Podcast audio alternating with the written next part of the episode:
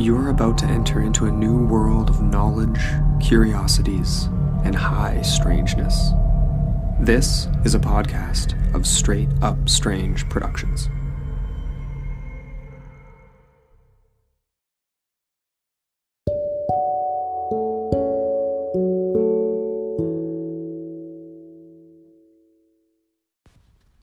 Hello, and welcome to episode 66 of Spellcast.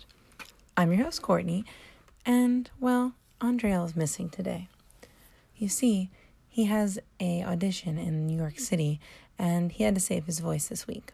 So, it's going to be me and you guys, and I will be telling you some ghost stories for the month of October. I hope you've enjoyed the season of The Witch so far. Uh, and when this comes out, it will be the day before SpellCon. So that's exciting. And we hope to see you guys there. Uh, and then we should be getting a recording of our live show. So that'll be something else that'll be up for you guys. And we hope you enjoy it. And this way, even if you can't make it to SpellCon, you'll be there in spirit. So, my hope is to read two stories to you today. Uh, one that won a award for the best ghost story supernatural fiction, and also one that's from my childhood. It's a little more fun and whimsical, but I hope you enjoy both of them just the same. So, the first story is going to be Double Aspect by David Wiseman. Hey, Dorothy, come take a look at this. He is up on the ladder. A litter of splintered siding and cracked cedar shingles spread out on the ground beneath him. He calls to her whenever he finds anything that could be of the slightest interest, no matter how trivial. She wants the history of the place, so he's determined to bring every nail and cut mark to her attention. Coming! She indulges him because he's so willing and enthusiastic, such a hard worker, and, perhaps more importantly, requires little pay. She has put half her modest savings into buying the property, and now the other half is under pressure from the spiraling cost of renovations. The house has been empty and unloved for nearly 20 years. Another winter, two at the most, would likely have pushed it too far. A roof leaks for just so long before someone gives way, and this one's been leaking for a while. But along with as is where is comes land, some of it gently sloping down the lake, and most of it cleared by deer. It comes with a barn in better shape than the house, and a half mile drive through the woods, her woods now, up from the road into town. Along with, as is whereas, comes dreams of back to nature and living off the land, of breathing new life into old ways. Look here, he calls down to her. You wanted the extra window. Here it is. Where? she asks, squinting up at where he's pointing under the eaves. Someone had the same idea, but it's boarded up. Look. He outlines one side of the window frame, marked by the edges of boards nailed into it. There's a frame under there. Same the other side. You'll see when I get these off. What about inside? Under the panels? It'll be the same. Bound to be. He is right. After he measures and marks the bedroom wall, 50's mail order roses with birds of paradise, he cuts out the section. There's the window, boarded up inside as solidly as it was outside. He levers out each complaining nail, making a neat pile of boards. A tar paper lining crumbles into fragments as he touches it. Dorothy, he calls down the stairs. Here's that window. She stops her painting and runs up the stairs. That's fantastic, and still got the original glass. It's a perfect match to the other one. Sunrise over the lake, sunset over the orchard. Why would anyone want to board that up? I'm going to clean it right now. He's wiped the dust and cobwebs off the outside. Now she carefully does the same. One pane is cracked, and even when she's finished, a gray film darkens the view. I'm going to like this room, Nathan, she says.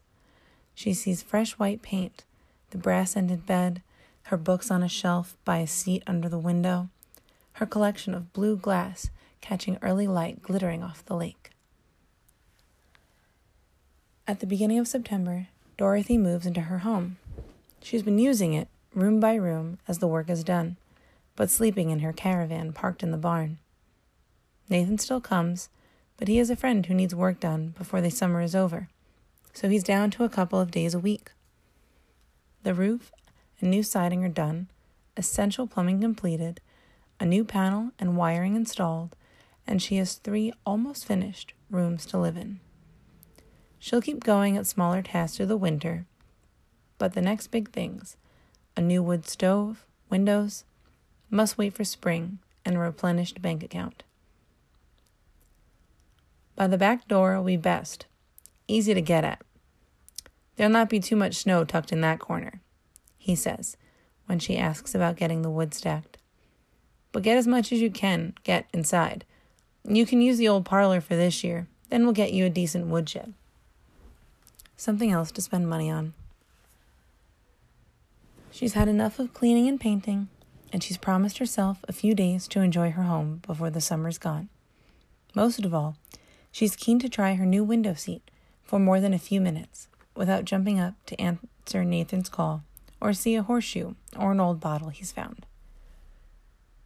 She's cleaned the glass more than once, but it's still gray with age. She sits and looks across the old orchard, plenty green enough, but with little fruit. The trees long ago ran out of steam, sprawling unkempt with boughs broken or leaning down to the ground. In a few years, it might be different. She might bring a few back from the brink. Through the branches, she catches the hint of movement a dark figure moving slowly. At first, she thinks it must be Nathan, taking a break from stacking the wood. Then, in alarm, she thinks of bears. Maybe at apple harvest time, the orchard has been their regular haunt for generations. She runs downstairs to get a better look and warn Nathan. Together, they listen and look, but there's no sign of bear or any other creature. Nathan thanks her and tells her to be careful. That night, she studies a booklet from the local history society, which has maps of the district at different times since it was first settled by Europeans. The first mention of her property is 1888. Next to the black dot denoting the house is the name W. M. Baxter. On her third day of rest, Dorothy rises early, prompted by the dawn light streaming through her Lakeview window. It catches her blue bottles exactly as she'd hoped. She plans to walk across the meadow to the water's edge, where she'll sit and absorb the wonderful tranquility of this place. Her place, she reminds herself with a smile. She glances out the orchard window, checking for animals as much as anything else, and is surprised to see a woman, hands on hips, standing with her back to the house. The figure is indistinct, and Dorothy reaches automatically to clear the glass with a wipe. But the grime is ingrained, and the ripples subtly distort the view. Dorothy's delighted to see her first real visitor, even if it is a little early in the day. A curious neighbor, no doubt, come to offer a welcome. Are there Amish nearby? The woman's long dark skirt, white apron, and cap suggest a sect of some kind. When Dorothy steps outside, she can see nobody. There is no car on the drive, no neighbor bearing a welcoming pie. She calls out as she walks around the house to be sure, and ventures a little way into the orchard before disturbing a porcupine. She retreats slowly to the house. Perhaps the woman had been waiting a while and got fed up. Dorothy takes coffee to the lake shore, but cannot settle for more than a few minutes. By the end of the month, Nathan has finished all Dorothy has asked him to do. He'll be back in the spring for renovation season, and he's allowed to plow out the drive once the snow sets in. By the end of the month, Nathan has finished all Dorothy has asked him to do. He'll be back in the spring for renovation season, and he's agreed to plow out the drive once the snow sets in. She'll have no need to call. He'll just come and do it. Not that there's much phone signal near the house. She should get her own plow, but not before she gets a new stove, he tells her. Nathan has been invaluable, a godsend, she says, and good company, despite his excitement at every scratch of history he's uncovered. Dorothy invites him for supper as a thank you for his work and is slightly surprised when he quickly accepts. He's 20 years her junior, and she'd imagine he'd have better things to do. After eating, they walk together around the house, taking in all the improvements he's made and talking of those still to come. The newly exposed window is the only real change. Everything else has been replace and repair. Next year, or the year after, she'll take him to get it out and put in a modern unit. It'll be a shame to lose that old glass, he says. We'll keep that. Someone will want it. Same with all the old windows. When Dorothy looks skeptical, he adds, You'd be surprised. There's always someone wants old windows. I had a visitor, did I tell you? She asks him. A woman, dressed like the Amish. She was standing right where we are now, gazing through the orchard. Yeah? Who was that? There's no Amish round here. She didn't stay. When I came down, she'd gone. Back inside, Dorothy's keen to show him her bedroom, especially as it's flooded with the last of the evening sun. It's his turn to look skeptical. Nathan, it's all right. I promise I'll be gentle with you. She smiles and leads the way up the narrow stairs. You've done it nice. We'll get these windows out next year. Easy. No mess. She is drawn to the orchard window and looks down, squinting into the sunset. The long skirted woman is back, but not alone. A man is standing beside her. Together, they are staring up at Dorothy. He is bearded, shirt sleeved, and holding a broad brim hat in his hand. She's back, Dorothy says softly. The Amish woman. Nathan steps close behind her, peering over her shoulder. I don't know 'em. They're not from around here. I'll go down, she says. Then, suddenly uneasy, Come with me? She follows him down. As they pass by the parlor window, they see no one waiting outside, and when they open the door, the yard is completely empty. Just as Dorothy did previously, they circle the house, carefully scan the meadow, and peer through the orchard. Come on, Nathan yells and jumps into his pickup. He spins it round and they hurtle down the drive. They haven't gone far before they know they won't find anybody, but he drives the length of it. It's a straight stretch where the drive comes out, but there's nothing moving, no plume of dust hanging along the dirt road. Carefully, he drives back to the house. The woods are closing in now, and the sun is down. Peer as they might, they won't see anything. What happened? Dorothy says.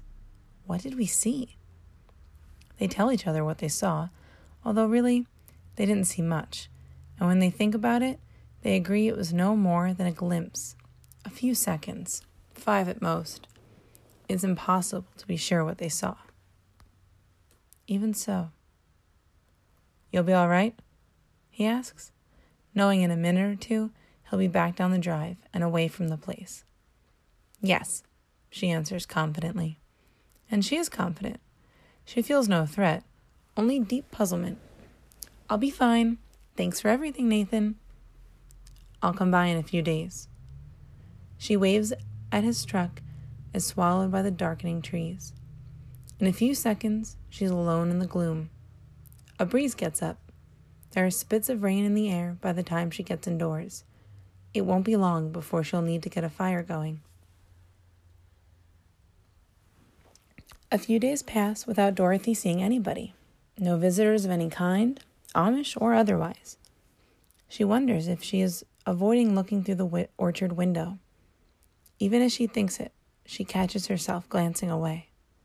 Ridiculous, she decides. She'll bring her morning coffee back upstairs and sit by the window and see what there is to be seen. She's hardly taken the first sip before movement catches her eye. When she looks, there is no movement, but the two figures have returned. The man is lying face up, the woman is crouched beside him. Near his feet is a ladder, broad at one end, tapering narrow at the other. They are all tableau. Dorothy studies them as best she can through the distorted glass, determined to know more about them than the few seconds of previous encounters. There is little to be learned. The woman has a bonnet over her fair hair, a dark green dress hides her figure from neck to ankle. The man she stoops over scarcely has anything more to show dark clothes and heavy lace up boots, working boots. One leg is splayed out awkwardly. He has a full head of black hair, and although the woman obscures her view, Dorothy recognizes the black beard. She waits a few seconds, then more, testing how long the vision, she is sure it is a vision, will remain. Slowly, she shifts from side to side, changing the angle of view by a few inches at a time. The couple remain in sight. A sudden squall of rain splatters the window. As it runs off, Dorothy's visitors have dissolved with the water. She rushes down. If they're real, there will be marks on the soft ground. There will be a trace of the man's outline, drier where he was covering the earth. No marks, no dry patch, no rain. She looks up at her window. Her red coffee mug is still where she left it on the sill. She could call out, search for traces, but no one will answer. She'd find nothing. Of that, she is sure. A couple of days later, Nathan drops in. You seen those folks again?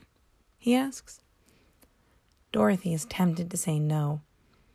He's probably told a few people already, and she has no wish to become the crazy woman in the old Baxter house. She doesn't want people nudging each other when she goes into town for groceries. But Nathan has shared one of the visions with her. Hmm, yes, on and off. Just glimpses, you know? She says vaguely. He nods. I thought I'd do some research on the house, who's lived here, just to see if there's anything. Maybe you could ask around a little? She says, then adds quickly, if you like. He doesn't commit one way or the other. You had the stove going, yes? Mm, no, but soon. In a few minutes, he's gone. Duty done, uneasy to be there. For a few days, Dorothy tries a new tactic. She spends as much time as she can sitting at the orchard window to see how often there is a vision, to see what else she can learn of the man and the woman. Only once did she see anything. The man is standing looking up at the window, soundlessly shouting and waving his arms as if to attract her attention. It is night or dusk, and his features are illuminated by a flickering light from a candle or lantern although she can see neither. The woman is by his side, kneeling, head down, as if she is a supplicant at the altar rail. It is the first time she has seen real movement from either of them. The movement makes her uncomfortable. While they appeared as a still life, they were a strange anomaly. But moving? That's different. If they can move, they could go anywhere. A few days later, having seen nothing more and not wishing to see more, Dorothy hangs a length of black velvet across the window. The nights are drawn in. She will miss no golden sunsets over the orchard. And besides, she prefers her privacy, whether from the eyes of curious coyotes or bearded visions. The following morning, she's just dressed when she hears a truck and a familiar beep beep announcing Nathan's arrival. She draws back the velvet and recoils in terror. For an instant, the bearded man is right there, like a giant great bird spread against the window, his mouth open in a cry, his eyes wide in horror. She falls backwards, dragging the velvet from its pinning. It covers her like a dark shroud. She thrashes and screams until she frees herself. Dorothy? Are you all right? Shall I come up? Dorothy? Nathan is calling up the stairs. She tries to compose herself, but is still breathless and shaky as she goes down to him. You look eh, here, Sid. I can I. His voice trails off. He was at the window, she says stiffly. You were there. Out there. Did you see? He shakes his head. Standing in the yard. That's okay. At the window, like that. That that's not okay. They are silent for a while. Then Dorothy collects herself. Some color returns to her face, and her breathing settles. Hello, Nathan. Good morning. How are you today? I'm okay. There's snow on the way. Tonight, maybe. Might not be much. Anyway, I thought you should know. Thanks. In the late afternoon, Dorothy enters her bedroom and looks cautiously at the angle through the orchard window. She sees her yard, the orchard, the fading light, nothing more. She gathers up the velvet and tacks it firmly into place, this time with no easy option of pulling it aside. In the evening, she eats by her roaring stove, the house filling with the smells of burning wood. It's an evening to sit with a bottle of wine and enjoy being snug in her home. A night to sleep soundly in blue flannel pajamas as the first flakes of winter drift down, spitting steam off the red hot chimney. Then, better than I thought it'd be, he calls down to her. She is taking the little sacks of apples as he passes them down and carefully packing them in the wooden boxes she has on the dolly. It is their first proper harvest, six years since they put the trees in. They've added to them each year, carefully grafting a dozen or so each spring. In another six years, they'll need help to get the crop in. For now, they're happy their venture is thriving. It's wonderful, William. And there's hay in the barn and food on the table. We are blessed. She is thinking of more than food. She has a secret, a happy secret, that she has yet to share with her husband. Seven years of marriage, and finally they'll have a baby to show for it. She's hugged the knowledge to herself, at first so she could be sure, then waiting for the right time. They are tired from another day's labor when they sink into their bed. The last of the light is still in the sky as they lie together and watch through the square of window as the stars come out. It is her moment. William, she says softly, in spring there'll be another mouth to feed, God willing. He sits up on his elbow, leaning over her. Amy, you're sure? Yes. He is overjoyed and falls on her kissing her face and stroking her hair. Blessed, she had said, and surely they are. We're ready. In the morning, he insists that she take time off from the orchard to save her strength, he says. She wants to please him, so she agrees. She'll find plenty to do in the house. He works in the orchard, picking and packing a little more fruit, then scything grass and repairing the deer fence. All the while, he keeps a lookout for her and sees her at the bedroom window, her bonnet off and her hair hanging loose. He waves, but her head is down, reading her Bible most likely.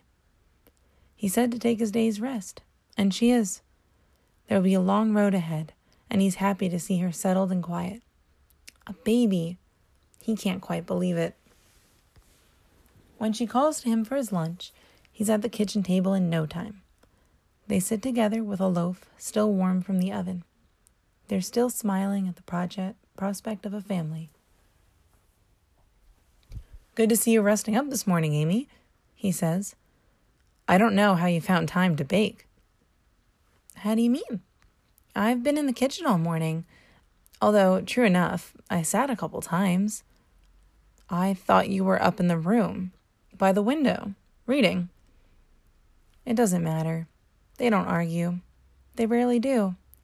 And not today of all days. The light plays tricks, and it is the season for mist to roll up from the lake in slow, rising spirals. A few mornings later, he thinks of that again, and he's in the yard and looks up, attracted by a glittering blue thrown up on the ceiling of their bedroom. The fractured light reminds him of a kaleidoscope, less regular, but fantastic in its variations. It seems a shadow passes across the projection, and he calls his wife. He expects her at the window, but she comes from the kitchen. William? Look, he says, pointing. Look at the light. Off the lake, she says. I'm sure, but the color, so blue. And look there, a shadow moving. She considers for a moment. The horses are down at the water. A week passes, a happy week, an abundant week as the community celebrates a good harvest and joyfully shares William and Amy's news of a baby. The summer lingers in warm days and calm nights. They have their wood cut and stacked, the barn is full, the chickens are laying. On a Tuesday after supper, William walks out down the lake and looks back at his house, a darkening shape against the brilliant evening sky. Somewhere inside, Amy is attending to the last chores of the day. He meanders across the meadow, all the sounds and scents of the land enfolding him, until he hears her calling, sudden and urgent.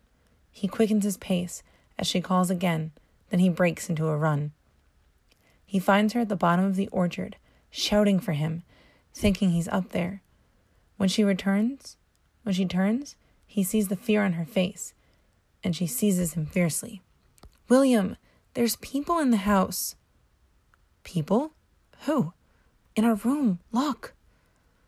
A woman's figure is framed in the window, silhouetted by bright light. Behind her, another movement casts shadows.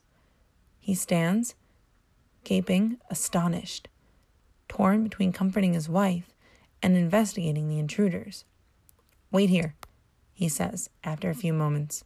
I'll see what it is. But she holds him tightly. No, she insists. Abruptly, the light they see in the room is extinguished. In its place, the window reflects a dim imitation of the deepening sunset. Come, we'll go in together, he says. Their house feels as it should. They light a lamp and climb the narrow stairs. He's tempted to call out, but knows it would only unsettle her. Their room is as they left it no bright light, no figures or presences. As he sets the lamp on the nightstand, she imagines how she looks now, exactly as the intruder had looked to them as they stood in the yard. For a fearful moment, she wonders if time has twisted and she's seen herself. Another trick of the light? he asks, half to his wife, half to himself. What else? She says a little shakily. We built this place, every stick of it. My father and brothers, we know there's nothing here. And good new wood, nothing used went into it. There's no spirits in this house. She wants to ask him if it can be herself she's seen. Instead, she picks up her Bible from beside the bed with trembling fingers. The good book has been here all along. We have come to no harm. In a movement of sudden concern, she puts her hand on her belly, but feels nothing is amiss. We've come to no harm, she repeats. The episode hangs over them as a cloud, although they feel no immediate threat and are uncertain of what they really saw. They don't mention it to anyone, and they don't mention it to each other. Amy doesn't include it in her prayers either. As days pass, the event becomes less real, something that might have happened to someone else. Each day without a new sighting pushes the intruders farther away. Then one night, in the small hours before the first streaks of dawn are in the sky, Amy wakes fearful, sweating. She sits on the bed and tries to shake the demons from her head. Not that she knows their form or shape. Their substance has evaporated, leaving only a residue of terror. Amy, what is it? I don't know, she wails. We must get up. Get out. He lights the lamp and guides her down the stairs. She is for getting outside as quickly as possible, but he stops her. No, it's cold. Here, your coat. He puts it round her shoulders before she scuttles out. The night is silent, black, cool. He holds up the lamp to their white faces, quick breaths hanging in the air between them. Better? He says. Yes, she nods. Thank you, William. Let's calm ourselves before we go back to our bed. Come, we'll walk a little, once, twice around the house. A noise from somewhere in the orchard takes their attention, and they strain to listen for a repeat, but none comes. When they turn back to the house, the window to their bedroom is alive with a raging fire, orange and yellow flames, intense, frightening. What providence has let them escape? Amy falls on her knees and gives thanks to her God for deliverance, while William stands in wonder. Why is there no smoke, no crackle of timbers, no sparks leaping high in the air? He lays the lamp on the ground behind them to be sure of what he's seeing, without the flicker of light in his hand. In the instant of taking his eyes from the window, the fire is gone. Amy, he says gently, laying a hand on his wife's shoulder, your prayers are answered. She looks up, tears streaming down her face. What is it, William? Miracles or the devil himself? Neither, I think. It'll come clear. Not that he believes what he says. I can't go back. I'll be too afraid, she says. No, not tonight. It'll feel different in the light. It'll be our home again. You'll see. This will be no more than a bad dream. Maybe that's what it is. We'll make a soft bed in the barn and sleep safe and sound in there. We'll see what's to be done in the light of day. They sleep, fitfully, for a few hours before the sun is up. William, practical, sensible, reasons that the longer they lie in the hay, the more they'll reflect on why they are there. He leads the way to the house and immediately up into their room. Grasp the nettle, better now than to let the fear take hold again. It is as he expects their unmade bed as they left it, the sun glittering off the lake through the mist swirls on the surface. Looking across the orchard, they see the work they've done, and a section of fence still to be fixed. Here's what might be happening, he says slowly, sitting on the bed and patting for her to sit beside him. She looks expectantly at him, urgently hoping his reasoning will banish their troubles. When we first saw something, a figure, a shape, shadows moving. We thought it was the light off the lake, reflections, and we were making something out of nothing. Maybe that seed has lodged in our heads, and now we're making more of it all. And your nightmare last night? That played right into it. By the time we were outside in the dark, we were both ready to believe something was going to show itself. Maybe we just fooled ourselves, frightened ourselves into it. Maybe we're still part asleep. She wants to be convinced, for what he says to explain everything. Their room looks right enough. It feels right. Her eyes are taken to the orchard window. Look at the glass, William. It's all smoky. He goes to the window and studies the pane. It's true, there's a hint of gray about it that he hadn't noticed before. When he wipes his wet finger across it, nothing comes off. He looks at the mark he's made and then at Amy. I don't suppose it's made it any better, he says, straight faced, then grins and pushes her back on the bed so they both laugh and kiss. Come on, he says. Let's get breakfast to do something with this day. But here's a promise, Amy. If you see anything more, or I do, then I'll close up the window. I'll even close up this room if you like, and we'll make our room over the parlor. I'll put a window in there and make it so perfect for us and our family. As the nights grow colder and the days grow shorter, the forest around them puts on its red and gold fire show. William and Amy pick up their rhythm again, although it's subtly changing as the weeks pass and their baby grows. With no further events or sightings, it's possible to believe there will never be anything further until the third week of November. It is late in the day when William returns from closing up the chickens in the barn. The gray gloom is rapidly deepening, and he's looking forward to a warm fire and a supper at the kitchen table. As he walks below their bedroom window, some extra sense makes him look up. She is there again. There's no mistaking her for Amy, not this time. She's dressed in blue pajamas and is hammering on the window frame, her mouth wide in a scream. Orange smoke billows behind her. He stands back to get a better view, to see if he can't get a better understanding of this apparition. Then she's gone, leaving only the smoke. A moment later, that is also gone, only the black, blind window looking out on their orchard and on him gazing up at it. William, what is it? She asks the moment his boots are off. Nothing. It were nothing at all. He lies. She is not deceived. That woman, is she back? He nods. At the window again? What this time?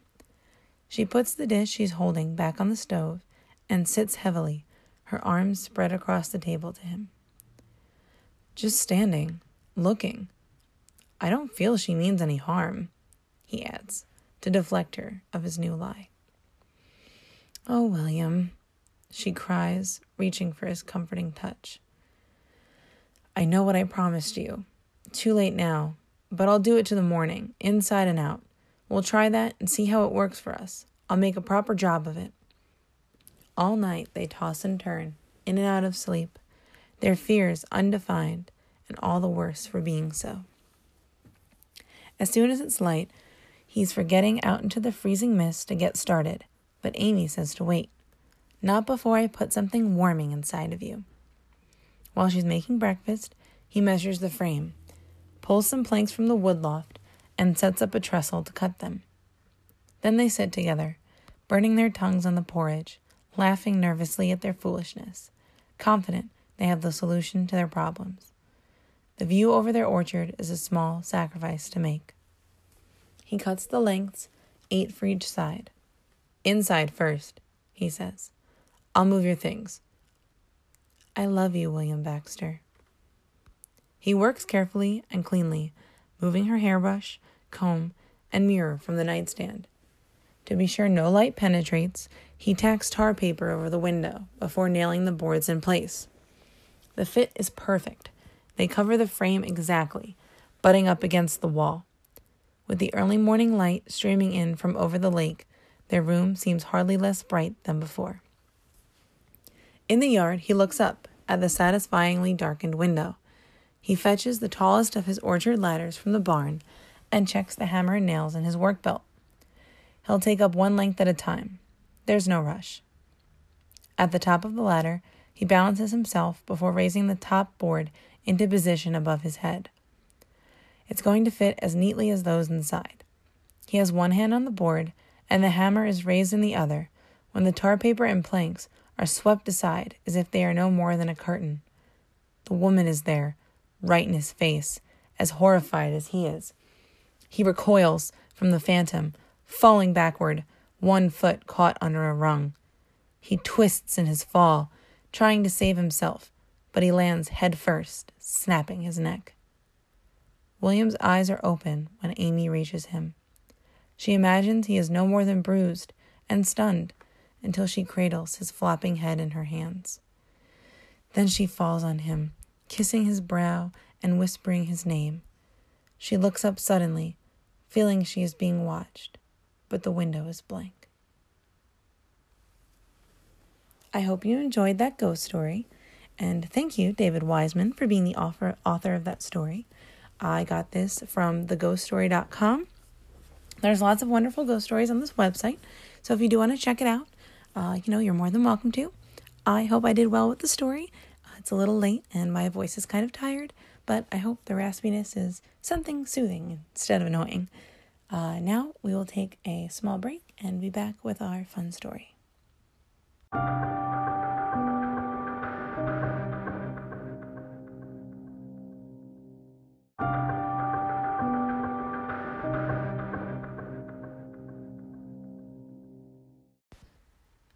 Okay, and we're back.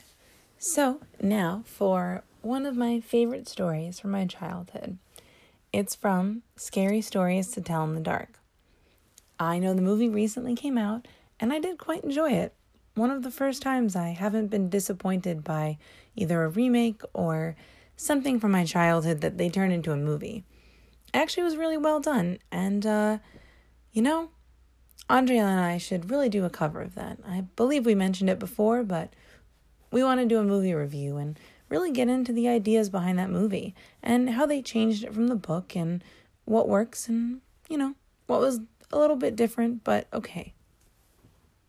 Now, I'll be reading a story from that book, and it's one of my favorite because, well, it's kind of ridiculous, but also really spooky and disturbing. So I hope you enjoy. And uh, this is kid friendly. So if you do have kids and you want them to listen, this will be a safe story for them. It's called The Big Toe. One day, a boy was digging in his garden when he saw a big toe sticking out of the ground. He tried to pick it up, but it was stuck. It wouldn't budge, so he pulled as hard as he could, and it came off in his hand. Then he heard something groan and scamper away. The boy took the big toe into the kitchen and showed it to his mom. That looks like a nice piece of meat, she said. I'll put it in the soup and we'll have it for dinner. That night at the dinner table, the boy's father scooped the big toe out of the soup and chopped it up into three pieces. The father, the mother, and the boy each ate a piece. Then they did the dishes, and when it got dark, they went to bed. The boy fell asleep almost at once, but in the middle of the night he was rudely awakened by a strange sound. He listened closely. It sounded like there was a voice coming from outside his window, and it was calling to him. Where's my big toe? It groaned. When the boy heard that, he got very scared, but he thought, It doesn't know where I am. It will never find me. Then he heard the voice once more, only now it was closer. Where's my big toe? It groaned. The boy pulled the blankets over his head and closed his eyes. I'll go to sleep, he thought. When I wake up, it'll be gone. But soon he heard the back door open, and again he heard the voice. Where's my big toe? It groaned. Then the boy heard footsteps moving through the kitchen into the dining room, into the living room, into the front hall. They slowly climbed the stairs. Closer and closer they came. Soon they were up in the upstairs hall.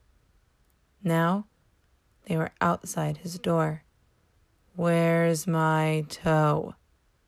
The voice groaned. The boy watched in horror as his bedroom door opened. Shaking with fear, he threw his bedclothes over his head and listened as the footsteps slowly moved through the dark towards his bed. Then they stopped. Where's my toe? The voice groaned. You've got it! Hmm? I hope you enjoyed that.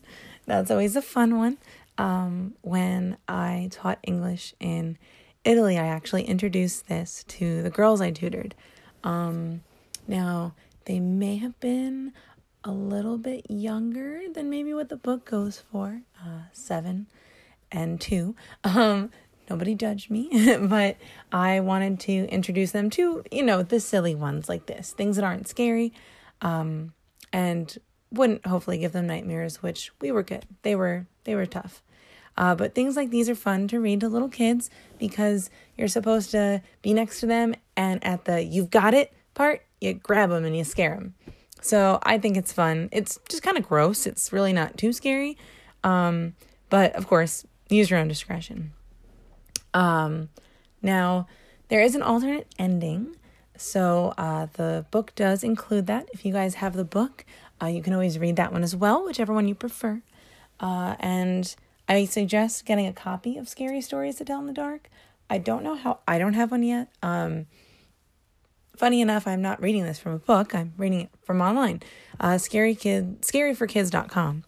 Uh, and they have the, you know, I guess, typical scary stories and some from this book. So I really have to get my hand on scary stories to tell in the dark. It's one of those classics, much like Shel Silverstein that I have in my bookshelf. So I hope you enjoyed this special episode um, and that the ghost stories were a nice little change. It is October. We're getting really close to Halloween. And so I thought it would be special. Uh, like I said, the day after this comes out, it will be SpellCon on Saturday. So that's really exciting. Um, and we are going to have an absolutely wonderful time, be completely exhausted in the best way. And uh, Sunday is going to be a nice day of rest. And then the Friday after, hopefully, our live of our SpellCon episode, our first ever live show, will be up on the podcast for you, um, recorded. So this way, you guys get to hear it. Um, and you know, even if you can't be there, we'll have we'll have up for you, so you can listen to it on iTunes or Anchor or Spotify, uh, whatever you know podcast app you listen with. Um, and speaking of that, if you do listen on iTunes, uh, we would love for you to rate and review. Let us know what you think of the show. Uh, we do love constructive criticism. We also like reviews and things that you enjoy. So we love to see what you're enjoying about the show.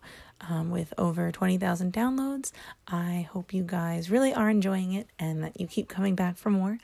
Um, remember, we do want to have some uh, listener episodes in the future, so please share your ghostly encounters, uh, witchy fun things if you yourself are a practicing witch, pagan, or any other religion, really. Um, we do have a wonderful story in for a listener episode, so I'm hoping to garner more uh, to have a few in one episode. Uh, but, you know, it'll be out there, and I can't wait to share that story. Uh, the person listening knows who they are, so thank you for sharing that. Uh, they will remain anonymous. And if you also want to remain anonymous, we can make that work for you. You just let us know in the email, and we will either make up a name or just not use a name at all. So, yeah, um, we hope to see you at SpellCon. Uh, we will let you know about it. You can always follow us on social media with SpellCon. Uh, of course, you can follow us on social media for the podcast as well uh, and other witchy endeavors that we do. So, Andreelle does have an Instagram. Uh, and our Instagram for my personal witchy everything is witchy page. It's also the one for the podcast because I don't want to have to regulate a million Instagrams. It's a lot of work. So it's all the same. Covers a lot of the same stuff. So I just post about the podcast on my witchy page. Uh, and we are also on Facebook on witchy page. Um, but we do have Spellcast podcast uh, page and a private group you can join. Witchy page, though, uh, you can book your tarot readings there. We do ones over the computer, we do parties, um, and all of that. So, yes, it should be a wonderful time. And uh, we hope you enjoy everything, like I said. Uh, I don't mean to repeat myself, but uh, now that we're winding down, you can find all of our social media, our Patreon, if you want to support the show, um, if you're able to that way uh, is on the link tree in the show notes. And if you are not able to support us through Patreon, uh, talking to your friends, sharing, liking the show, rating and reviewing are all ways you can help us. Uh, sending us nice emails and notes, we love that too. Uh, there's also our shop up. Uh, you can go there through the link tree, but we have Spellcast podcast merch now, which is exciting. T-shirts and a really cool reusable, um, like mason jar kind of mug, and uh, I also have stickers and buttons, so you just have to talk to me to get those. Um, but yeah, I think that's about all the business. Uh, and I hope you enjoyed this episode, and we look forward to seeing you in the future. So remember, there's Little Witch in all of us, and the spirits live in the mirror.